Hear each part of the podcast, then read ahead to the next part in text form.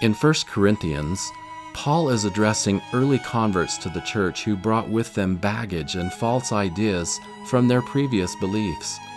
To make matters even more difficult, they were far away from any central administration of the church, and so old ideas firmly entrenched in their minds could clash with the gospel. Among these new converts were polytheistic Gentiles who had once worshipped idols Jews who held to the Mosaic Law, and all of the ideas influenced by the philosophies of Greece. How did Paul handle this whirlwind of opinions? We'll see today. Hello, we're Scott and Maureen Proctor, and this is the Come Follow Me podcast, where for the next 30 minutes we'll be exploring the scriptures together. Today is 1 Corinthians chapters 14 through 16, and the title is God is not the author of confusion, but of peace. The transcript of this podcast is at latterdaysaintmag.com forward slash podcast. And please sign up for a free subscription to Meridian Magazine, where we have scores of top Latter day Saint writers in a magazine that's updated every weekday. Though we know it seems impossibly early to talk about Christmas, we have created something that you can do now that will make your Christmas giving easy later. There are so many people we want to remember at Christmas, the people to whom you minister. Thank yous to neighbors, stocking stuffers for family. We have created something that you can give that is timely and inspirational. Next year, 2020, is the bicentennial of the first vision, and we have created a calendar with stunning photography of the Smith Farm and the Sacred Grove with many quotes from Joseph Smith that you may not have heard. Because there will be only limited quantities, we are taking pre orders now from our podcast listeners at latterdaysaintmag.com forward slash calendar. They are only $15 and can be pre ordered again at latterdaysaintmag.com forward slash calendar. Take that worry off now, and you'll be glad a few months from now when the season is here. One of the anchors in this world of chaos and cacophony is that God is not the author of confusion, but of peace. This is why, in the debate among the members of Corinth about what spiritual gifts were most important, Paul could say with assurance that it is the gift of prophecy. While many think of this gift as the ability to see what the future will bring, or perhaps a gift that belongs only to a prophet, in fact, it is a gift for all of us. The Guide to the Scriptures defines prophecy as, quote, divinely inspired words or writings which a person receives through revelation from the Holy Ghost. When a person prophesies, he speaks or writes that which God wants him to know for his own good or the good of others, end quote. Because the gift of prophecy is about revelation from the Holy Ghost, and we learn in Revelation it is a testimony of Jesus, it is about having light and truth flood your understanding. This is both as an anchor for you and so that you can lift and influence others. And I love how President Nelson has encouraged all of us to seek personal revelation and make this a part of our daily lives. What could be more important when there is a welter of ideas vying with each other than to have the gift of prophecy? So, with the help of the Holy Ghost, you can personally discern truth and speak it. Without that, everything falls to confusion. Paul tells us that, quote, there are so many kinds of voices in the world, and describes them as musical instruments that give sound without giving life. People can be very passionate about false ideas, proclaiming them as true with all their hearts while they run headlong into walls. Believing ideas that are not true, even if we cling to them with all our strength, will not save us. False philosophies and ideologies have no power to give us life. In our world today, we are swimming in a stew of many kinds of voices that proclaim they represent virtue while they lead us from God. Never has there been a more important time for discernment. So, Paul uses an image that I have thought about for weeks. For if the trumpet give an uncertain sound, he says, who shall prepare himself to the battle? To get a clearer view of that image of an uncertain trumpet, listen to these words by President Harold B. Lee. Quote, in a state conference, a serviceman said something about the importance of trumpet calls to a military man. There is reveille at daybreak, which summons men to the day's duties. There is the trumpet call that means assembly, or to assemble or fall into military order. There is the mess call. I suspect that's probably the first one that a military man learns to understand. That's the call to meals. There is the call that means forward march. There is the call that means a call to arms, to prepare for battle. And then there is taps, a signal to extinguish all lights in military quarters and to go to bed or to preserve silence. It is also used at a military burial. One can imagine the utter confusion if a military commander were to fail to give correct instructions to the bugler. If the individuals in the military encampment were not taught sufficiently to understand each trumpet call, one can likewise fancy the confusion. I recently watched a Lord of the Rings movie where two opposing sides, one the armies of darkness and one the armies of light, were coming to war against each other, and the soldiers did not move until the trumpet sounded the beginning of the battle. It was a certain trumpet, and they knew what to do. When there are many voices and many tooting horns and many ideologies in the air, a certain trumpet ends confusion. A certain trumpet is a source of grounding in truth. It is something solid you can count on in a world gone mad. With a certain trumpet, you can be sure of your course. One note here, Maureen, as part of my personal gospel study and daily devotions, as you know, I choose one of the modern apostles and start at the beginning of his ministry and carefully read and study each one of his talks. In some cases, this takes many months. I just recently finished studying President Dallin H. Oaks more than 75 talks. You and I have been talking about a sure sound of a trumpet for many weeks. I can testify that President Oaks is a sure trumpet. You can really, really trust his voice. Elder Marion D. Hanks once spoke of the many voices that compete for our allegiance. He said, quote, What are the voices to which our young people are listening? What do they hear in their homes, in the streets of their towns and communities? What do they hear over television and radio? What is communicated to them in books and magazines and photographs? What do they hear when they mingle with groups of their associates? There are pagan voices, iconoclastic voices attacking old traditions and fundamentals arrogantly assuring that the old ideals, the old standards, the old viewpoints of nobility and honest effort, all of these are outmoded, no longer applicable, and may be abandoned with old faith, old ways, old accepted patterns of moral behavior. Entertaining voices come from illuminated screens, often in company with actions which are designed to emphasize that part of our nature which needs no emphasis. False voices issue from parked cars or darkened rooms, sometimes tainted with alcohol or inflamed with drugs, treacherously asking, always asking for self gratification. Misguided voices urging rebellion for rebellion's sake, beguiling voices inviting young eyes to filth or foulness, young ears to that which young ears should not hear foolish voices, which suggest that since most people seem to be doing it, therefore it becomes all right to do. Elder Hanks continued, cynical voices that propound moral relativism, saying that there are no virtues or principles that you can really count on anymore, none that are always applicable everywhere. You make your own rules in this time and generation. Sophisticated voices that skirt the edge of truth, telling youth, it's your life, you live it. Never mind what parents, honest teachers, earnest adults, persons who care have to say about it or how they feel about it. You decide. It's your life. Or what we say today you do you. There is no truth but your own will. What is remarkable about Elder Hank's quote to me is that he said this in 1965. No wonder he didn't mention social media.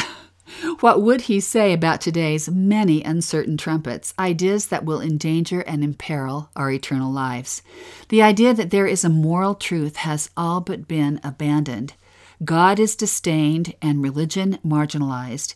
In a world where we are bombarded with social media, 24 hour news cycles, enhanced peer pressure as people like or unlike our ideas, too often, our imagination, understanding, and very perception of existence is formed by others who themselves may be blind guides.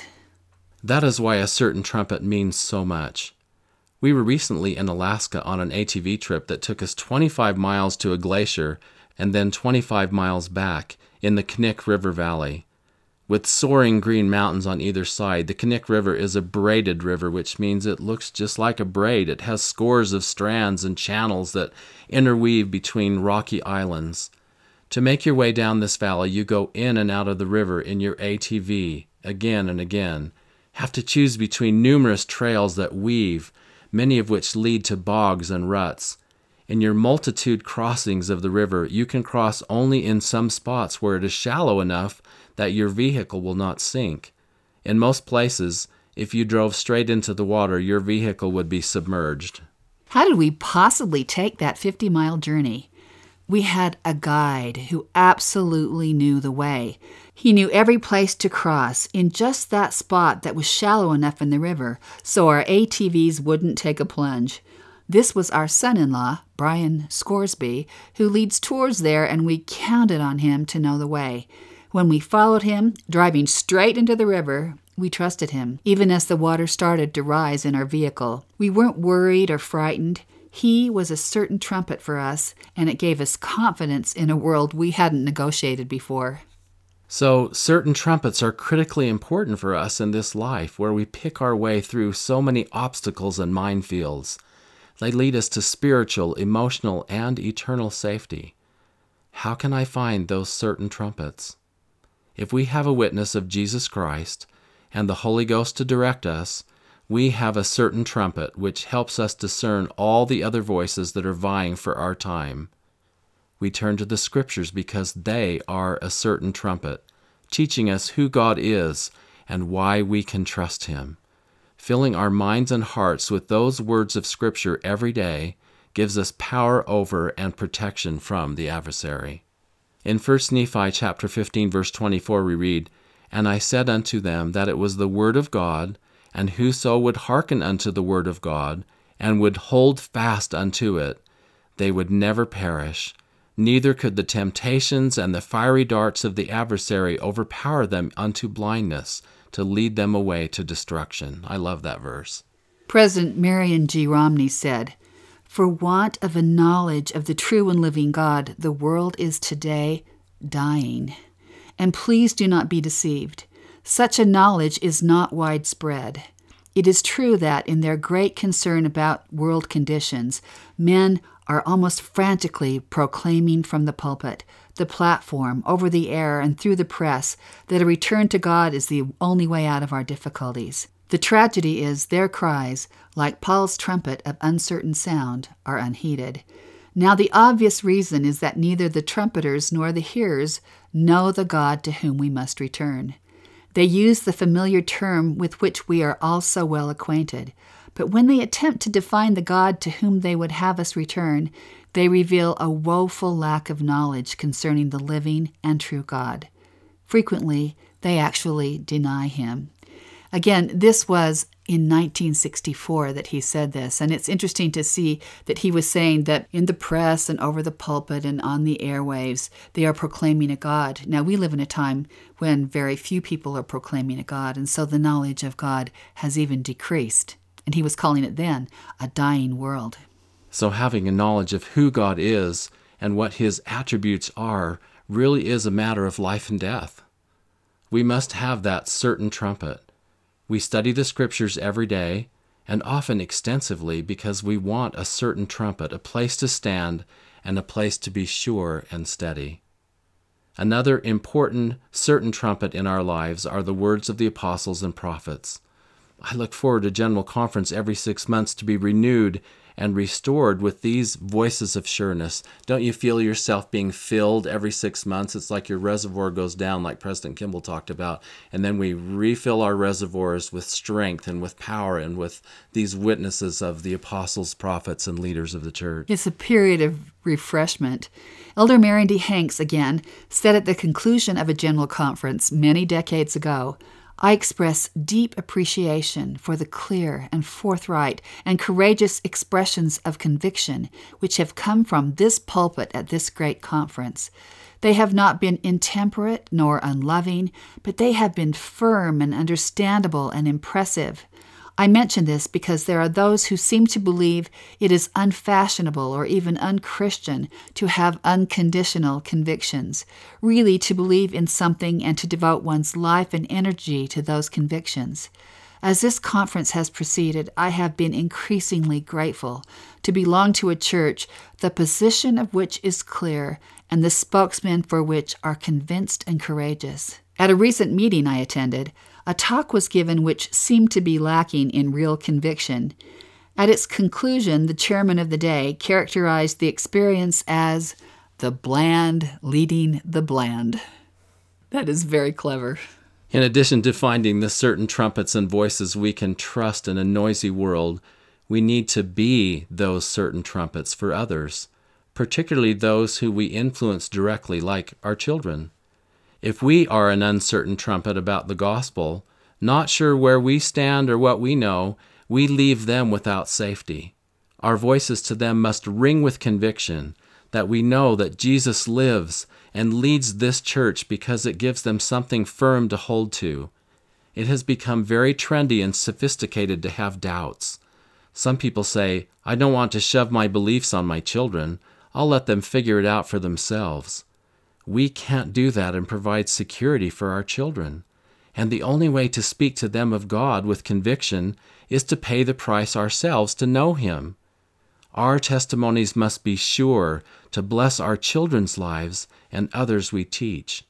If we waffle or are unsure or enjoy questions more than answers, they will be attracted to other voices. This does not mean that our voices are strident or loud or demanding. It means our testimonies are secure and filled with conviction. Nothing can be more important in this day when the youth are struggling so much than a parent who is a certain trumpet, who speaks with the courage of conviction. I had an experience with one of our daughters that let me know she had heard my testimony and that I really knew. She was 24 at the time, studying for a master's in England and dating a young man she truly loved from Alaska. It was hard for them to find a way to see each other, and so they planned to both meet at a third location where neither lived. It was Zanzibar. Zanzibar is an island off the coast of Tanzania. That's pretty exotic. That concerned me, and so, though she was an adult, I sat down with this daughter whom I adore and said very directly, You will have to be careful being alone together in this faraway place. You must never be in each other's room.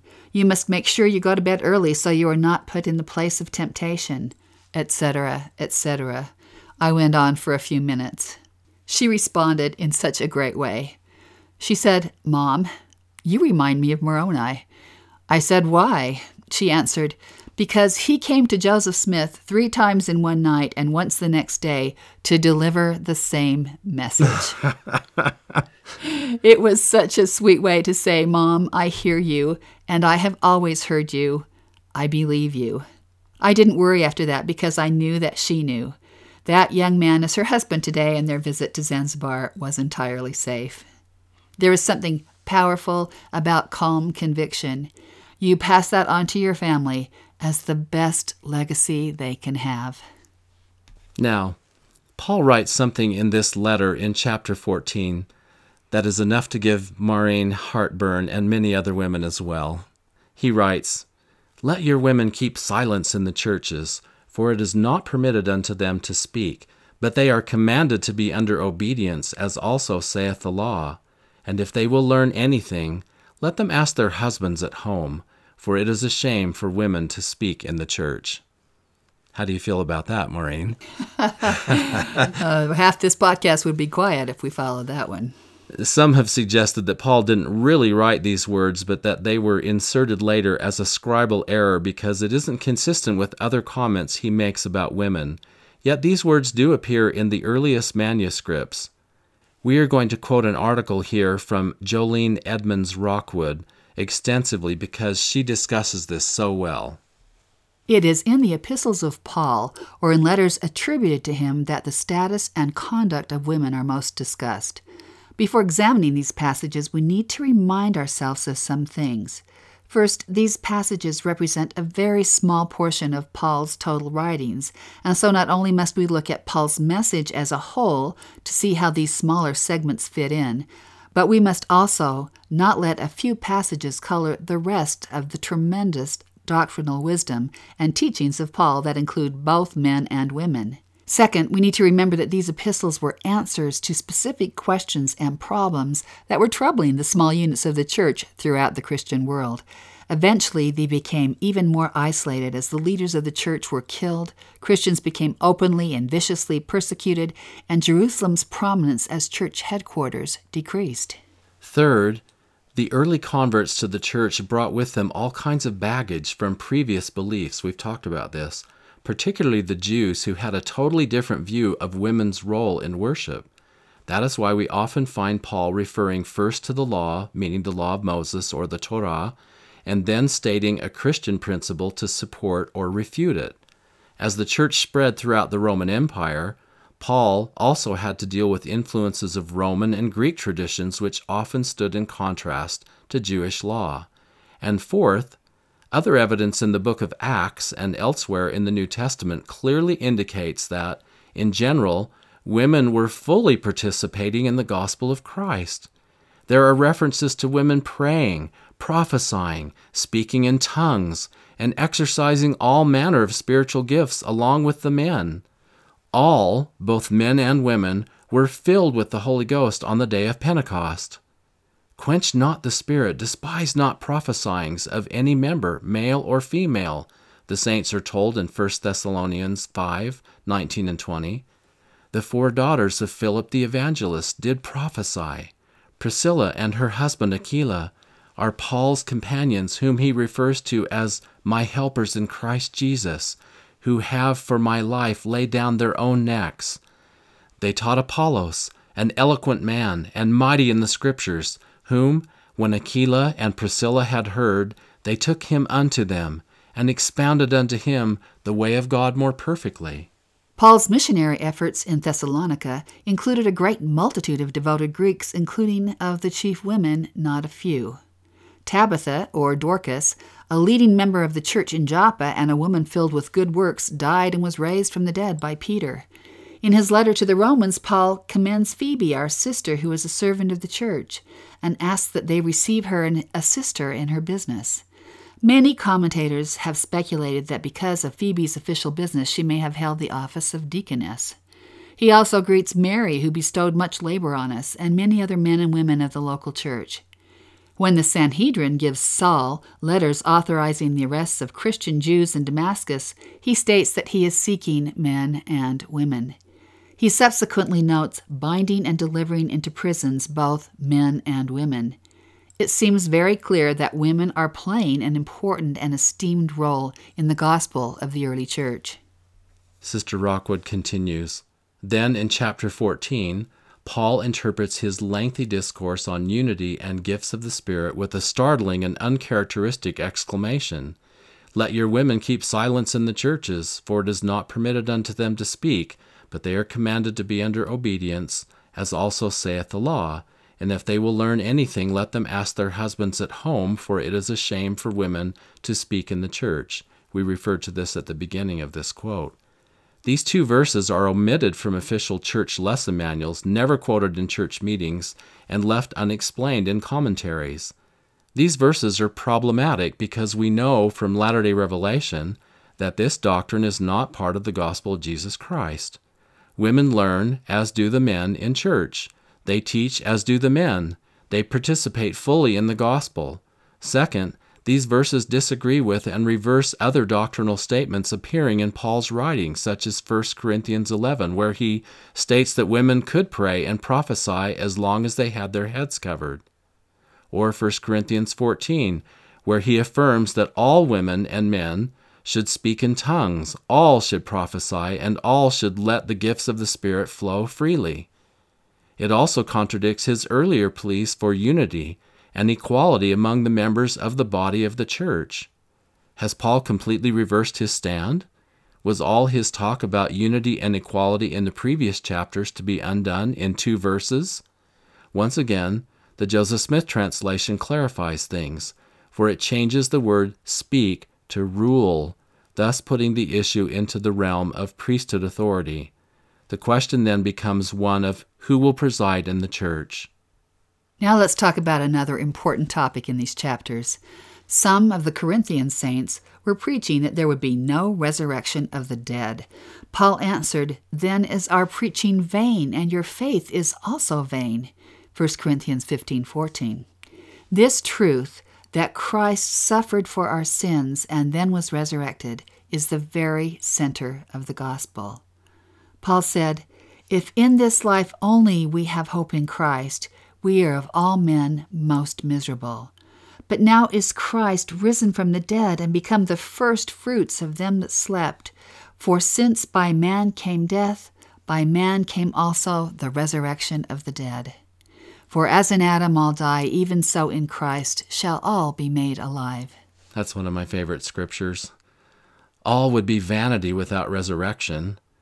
How well I remember Truman Madsen arising to speak in the chapel of the BYU Jerusalem Center one Easter Sunday years ago when we were there. The Jerusalem Center stands on Mount Scopus, which is an extension of the Mount of Olives where Jesus paid such a mighty price as he wrought the atonement. Behind him were the floor to ceiling windows that overlooked the city. What a powerful place to partake of the sacrament and hear an Easter talk. Truman told the story of his brother, who was a pilot and was shot down during the Korean War, his body instantly consumed by fire and no trace left behind. He asked, Will his brother be resurrected? Will it be any trouble for God to perform this resurrection? Of course not. And he added that Joseph Smith had said, All your losses will be made up to you in the resurrection, provided you continue faithful. By the vision of the Almighty, I have seen it. I love that word, all your losses will be made up to you. That's so comforting. Joseph continued, more painful to me are the thoughts of annihilation than death. If I have no expectation of seeing my father, mother, brothers, sisters, and friends again, my heart would burst in a moment and I should go down to my grave. The expectation of seeing my friends in the morning of the resurrection cheers my soul and makes me bear up against the evils of life. It is like they're taking a long journey, and on their return, we meet them with increased joy. This is all made possible through Christ's resurrection, which Paul taught. But it wasn't his own witness alone that he wanted people to count on. In a gospel that relies on the law of witnesses, Paul teaches that many saw the resurrected Christ. 1 Corinthians 15 and starting in verse 5 and that he was seen of Cephas, then of the twelve. After that, he was seen of above five hundred brethren at once, of whom the greater part remain unto this present, but some are fallen asleep. After that he was seen of James, then of all the apostles, and last of all he was seen of me also, as of one born out of due time. We can add to that the 2,500 witnesses that saw him when he first appeared in the New World after his resurrection. Then they ran to bring their friends and family, and the next day there may have been as many as 10 times that number. Joseph Smith saw the Savior several times, and other apostles and prophets have seen the resurrected Lord in this dispensation.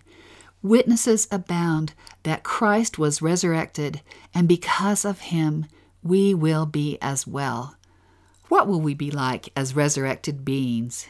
Donald W. Parry and J. A. Parry, dear friends of ours, describe this based on Scripture. Quote, Resurrected beings have perfect, superhuman bodies of flesh and bones. They cannot be injured, harmed, or destroyed. They cannot become sick, diseased, or contaminated with the viruses that plague mortals. These immortal bodies will never expire and will never see corruption of any kind throughout all the eternities. Resurrected beings have the power to perform all the noble and elevated functions of mortals, though the powers of procreation are reserved to the exalted. They can speak, converse, reason with, and enjoy the company of others, walk and partake of mortal food. Similar to those of mortals, their bodies are tangible and corporeal, having hands that can touch and feel and perform various functions. They have arms, legs, eyes, a mouth, hair, and other features that they possessed in mortality. Unlike mortals, however, resurrected personages have spirit matter in their bodies in the place of blood. As John Taylor made clear, when the resurrection and exaltation of man shall be consummated, although more pure, refined, and glorious, yet will he still be in the same image and have the same likeness without variation or change in any of his parts or faculties, except the substitution of spirit for blood. Continuing, in addition, exalted resurrected souls possess powers of various sorts that make them formidable. They have the ability to mingle undetected with mortals. They can hide their glory and resurrected nature while administering to those in mortality. These immortal beings can appear out of nowhere and vanish in an instant. They have the ability to stand in the air and to pass through walls, closed doors, and ceilings. The appearance of those with exalted resurrected bodies is heavenly because they have been clothed upon with glory from God Himself. Theirs is a tabernacle made to last forever. They have beautiful skin and a countenance that is lovely, brighter than the noonday sun, and glorious beyond description. As Brigham Young said, We bear the image of our earthly parents in their fallen state, but by obedience to the gospel of salvation and the renovating influences of the Holy Ghost and the holy resurrection, we shall put on the image of the heavenly in beauty, glory, power, and goodness. No wonder, as Paul tells us, that Jesus Christ takes away the sting of death. We have something glorious to which to look forward. Lastly, in 1 Corinthians 15, we have the verse that every seminary student and missionary memorizes, and that nobody else in the Christian world can wholly understand. Else, what shall they do which are baptized for the dead, if the dead rise not at all? Why are they then baptized for the dead? And why stand we in jeopardy every hour? It is clear that the early day saints practiced baptism for the dead, and that this practice in our temples harks back to the earliest times and is an eternal principle. We're Scott and Maureen Proctor, and we've loved being with you today. Don't forget that the Joseph Smith First Vision calendars are still available for pre order for $15 at latterdaysaintmag.com forward slash calendar. Thanks again to Paul Cardall for the beautiful music that begins and ends this podcast. Next week's lesson is 2 Corinthians chapters 1 through 7. Be ye reconciled to God. See you then.